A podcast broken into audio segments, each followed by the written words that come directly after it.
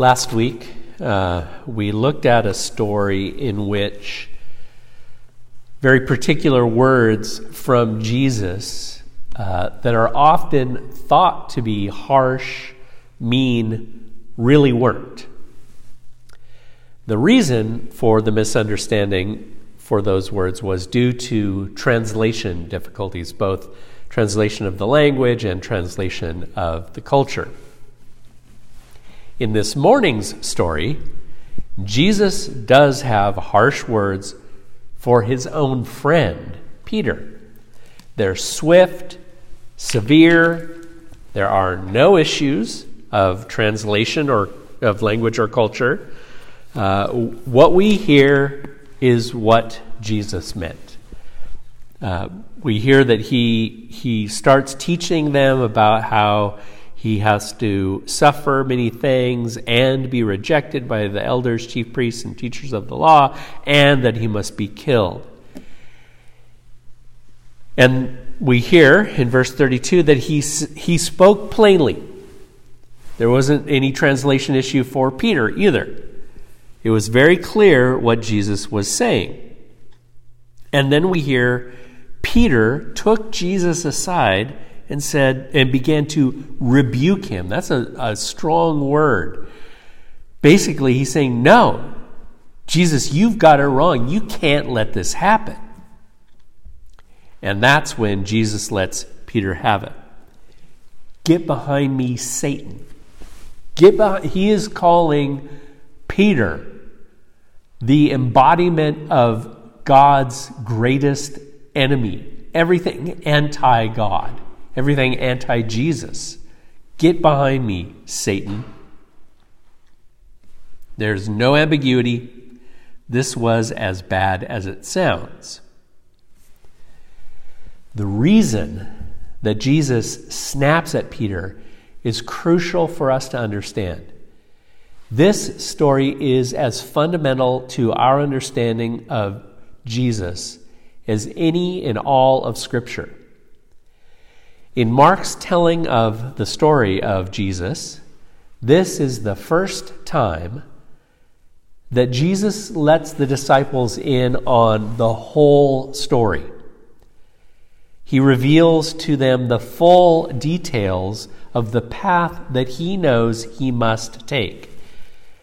And since Jesus' primary call to all of his, his disciples is, Follow me, this is the same path that we must follow. As Peter learned, the way of Jesus is not the way of power and glory as the world defines it. The way of Jesus is, in fact, so opposite of the world that by following Jesus, we risk humiliation or worse. In, immediately preceding our story for this morning, there has been another story where Jesus' disciples reveal to Jesus that they now believe Jesus is the long awaited Messiah. Again, Messiah uh, translates into English the anointed one of God. The Messiah was going to be God's anointed leader for God's covenant people, Israel. In Greek, the word uh, Messiah is Christos, or anointed one is Christos, or Christ, as we have come to know it. In the centuries leading up to the birth of Jesus, the expectations for this person, this unique person, the Messiah, the anointed one, had risen dramatically. Very early in Israel's history, it was thought that the whole nation of Israel would be God's servant, anointed servant. But then it began to focus on that there was going to be one specific person. And that this person was going to be anointed by God to lead God's people to new days of earthly power and glory. The thought was that the Christ would not only break free God's people from centuries of oppression, that the, the Christ would not merely return Israel to the position of power and glory it had had under kings, their kings, David and Solomon. But the Messiah would also gather all of God's people who had been spread throughout the known world and create the most powerful and glorious kingdom the world had ever known. Douglas Hare, a professor uh, at Pittsburgh Theological Seminary, adds When the disciples identify Jesus as the Messiah, they do not mean that he is a military leader who will conduct a successful war against the Romans. Rather, they believe that he is the man destined by God to put down the oppressors by means of supernatural power. Professor Hare notes that Isaiah 11:4 was a verse that was associated at the time with this figure, the Messiah. And that verse reads With righteousness he will judge the needy, with justice he will give decisions for the poor of the earth. He will strike the earth with the rod of his mouth, with the breath of his lips he will slay the wicked. That is the Messiah, the Christ that Peter and everyone was expecting, this powerful, glorious earthly leader. But that's not what they got. That's not what we get. Jesus accepts their identification of him as the anointed one of God, as the Christ or the Messiah. Then he tells them what that means for his immediate future. That's why that little verse eh, or that little word is in there. Jesus then began to teach them what this all meant. They had just acknowledged him as the Messiah. And he says, Yes, I am, but this is what it means. The Son of Man must suffer many things and be rejected by the elders, chief priests, and the teachers of the law, all of the, the religious leaders of the people of God, and that he must be killed. Now, Jesus does include this little bit, and after three days, rise again. But it's clear that the brains of the disciples just shut off after the whole he will be killed. They didn't catch anything else. And that happens over and over again in these stories. And it's clear it's not till after they actually witnessed him risen that they began to say, oh, that's right, he did say that. That was the part, the, the killing, that Jesus was going to be killed that, was, that set Peter off in rebuking Jesus. He is essentially saying to Jesus, No, that's not right. You've got it wrong. Douglas Hare lets us know why Peter is so angry and confused. He writes, What is shockingly new in this passion announcement? The passion is the the, the way the whole idea of suffering and dying is summed up. This annou- the, the shockingly new in this announcement is that the Messiah must suffer and die. As far as we know, Professor Hare writes, as far as we know, such a notion had never occurred in earlier Jewish thinking. So, not up until Jesus did it ever even cross somebody's mind that this might be the way it would go. The Maya, the Maya, the Messiah was supposed to inflict suffering, not experience it himself. Tom Wright adds, the new lesson wasn't just that there might be danger ahead. The new lesson was that Jesus had to walk straight into it and that it would be certain death. This was what he had to do. But a Messiah who was killed by the authorities would be shown up precisely as a false Messiah in their understanding. But that was Jesus' path. He went the way of suffering, humiliation, arrest, and death. After he died and rose again, the early Christians looked back and saw that God had given clues that such would be the way of the Messiah. In fact, our Hebrew First Testament reading began to be interpreted as a prophecy about Jesus. Let me read it again. Now they began to, began to understand how this fit in with the picture of the Messiah. Who believes what we've heard and seen? Who would have thought God's saving power would look like this? They certainly hadn't. The servant grew up before God, a scrawny seedling, a scrubby plant in a parched land. There was nothing attractive about him, nothing to cause us to take a second look. He was looked down on and passed over. The man who suffered, who knew pain firsthand. One look at him and people turned away. We looked down on him. We thought he was scum. But the fact is, it was our pains he carried, our disfigurements, all the things that were wrong with us. We thought he brought it on himself, but God was punishing him for. Uh, we thought that God was punishing him for his own failures, but it was our sins that did that to him.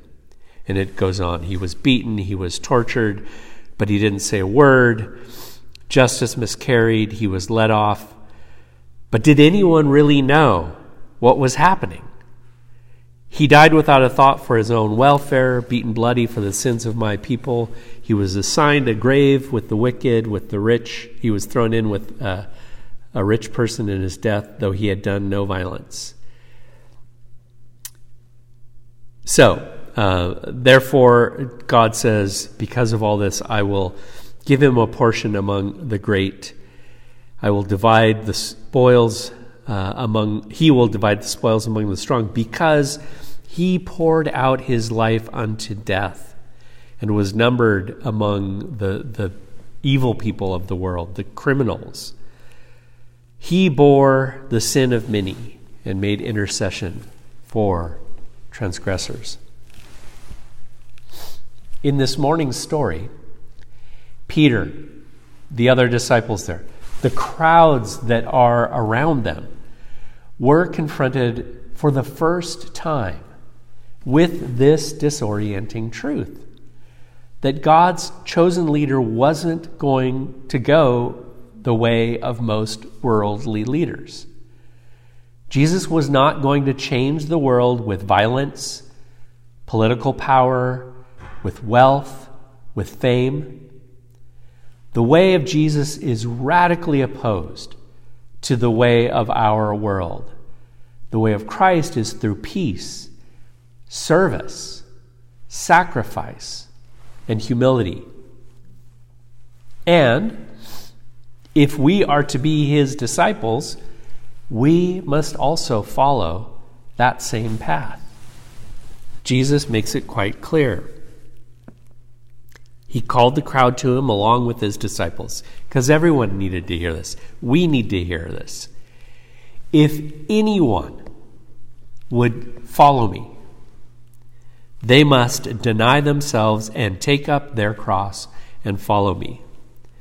For whoever wants to save their life will lose it. If you want to try to protect it, you will lose it. But whoever loses their life for me and for the gospel will save it. What good is it for a person to gain the whole world, yet forfeit their soul? Or what can a person give in exchange for their soul? There's been a lot of confusion over that image that Jesus gives us here about carrying or bearing our cross, our cross to bear. A lot of people have been taught that this refers to suffering in kind of a general way, any suffering. For example, a person gets diagnosed with cancer, and some Christians will say, even about themselves, oh, it's, it's a cross for me to bear, or they'll say about others, it's a cross for them to bear. Sadly, this idea has even been used to cause further suffering in the lives of people. And sadly, most often it's been done against women. For example, a woman might share with her pastor that her husband abuses her. And some pastors distort this image grotesquely and say, well, that is a cross you must bear. You married this person, you have to bear that cross. But that is a lie from the pit of hell for many reasons.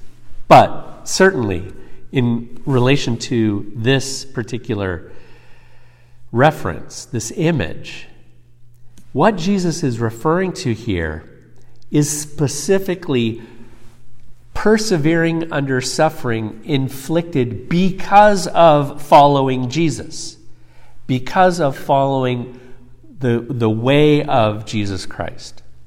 Notice that he includes in verse 38 If anyone is ashamed of me, ashamed to admit that they follow me, that they believe in me, and my words in this adulterous and sinful generation, well, be careful. When the time comes, I might just be ashamed of you.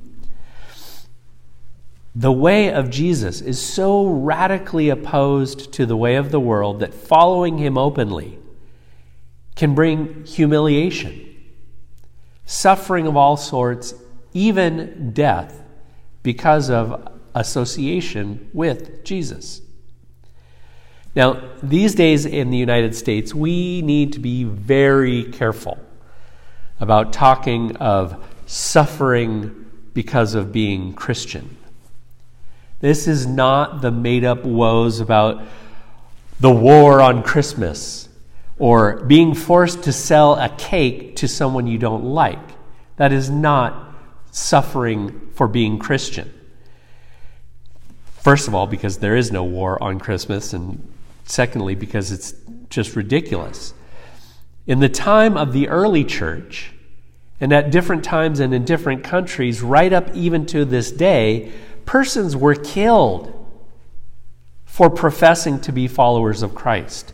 People were forbidden and, and faced prison time for openly worshiping Christ. Those are instances of bearing a cross, suffering because of following Jesus. We do have situations where following Christ brings suffering in the U.S., even. One example is being a Christian in Seattle can bring ridicule from people on both the left and the right. On the left, we risk being lumped in with the uh, white nationalists. On the right, we risk being considered weak snowflakes. When I am first getting to know someone, in the Seattle area. It's the first time I've met. We're getting to know one another, and they ask me what I do. I will be honest. I usually get a little knot in my stomach about saying that I am a pastor at a Presbyterian church. And the reason I get a little nervous is I feel like I'll either be thought of as a neo Nazi because Christianity is so heavily associated with white evangelical white nationalism or I'll be considered a spineless people pleaser because those who do know almost anything about forms of Christianity consider most mainline denominations weak and ineffective. That's a little bit of a, of, of a humiliation for me. But those who suffer most for being Christian in the U.S. are not white Christians. Those who suffer most for being Christians in the U.S. are our brothers and sisters in the black church. Many of our sisters and brothers who are black and follow Jesus. Know that that means standing up and speaking out on behalf of the poor, the disenfranchised, those treated unjustly, and many of the great civil rights leaders in the country throughout our history have been followers of Christ who are black, and they have been ridiculed, they've been harassed, they've been arrested, they've been beaten, they've been murdered for standing up and speaking out as Christ leads us to do. Thankfully, along the way, there have been allies in the white church who have recognized that this is the way of Jesus and accompanied our brothers and sisters in standing up and speaking out for justice, for true peace, love for all. And some of them, very few in comparison, but some of them have also been ridiculed, harassed, arrested, beaten, even murdered. If we are truly followers of Christ, if we're doing it right, we should not expect to be powerful and highly praised by the world. Paul reminds us of how we look in comparison to the way of the world. He writes, Has God not made foolish the wisdom of the world? For since in the wisdom of God, the world through its wisdom didn't know God, God was pleased through the foolishness of what was preached it's foolishness to save those who believe. We preach Christ crucified, the Messiah murdered, which again was so opposed. That's what we preach, Paul is writing. A stumbling block for Jewish people and foolishness to Gentiles. This is not the way it's supposed to go. That's not what strong people do. That's not what Messiahs, Saviors do but to those whom Jesus has called Christ, the power of God and the wisdom of God. That's the way it can look to a lot of people foolishness, idiocy, ignorance. In the Christian church, we often try to edit some of uh, Jesus' more difficult truths for this, we might say something along the lines of to follow Christ is to serve and be humble. What Jesus says is more like to follow me is to sacrifice and to be humiliated, not humbled, humiliated, or worse. This morning story reminds us that following Jesus often leads us into difficulty. But it also reminds us that on the third day he rose to new life, and so will we. Thanks be to God.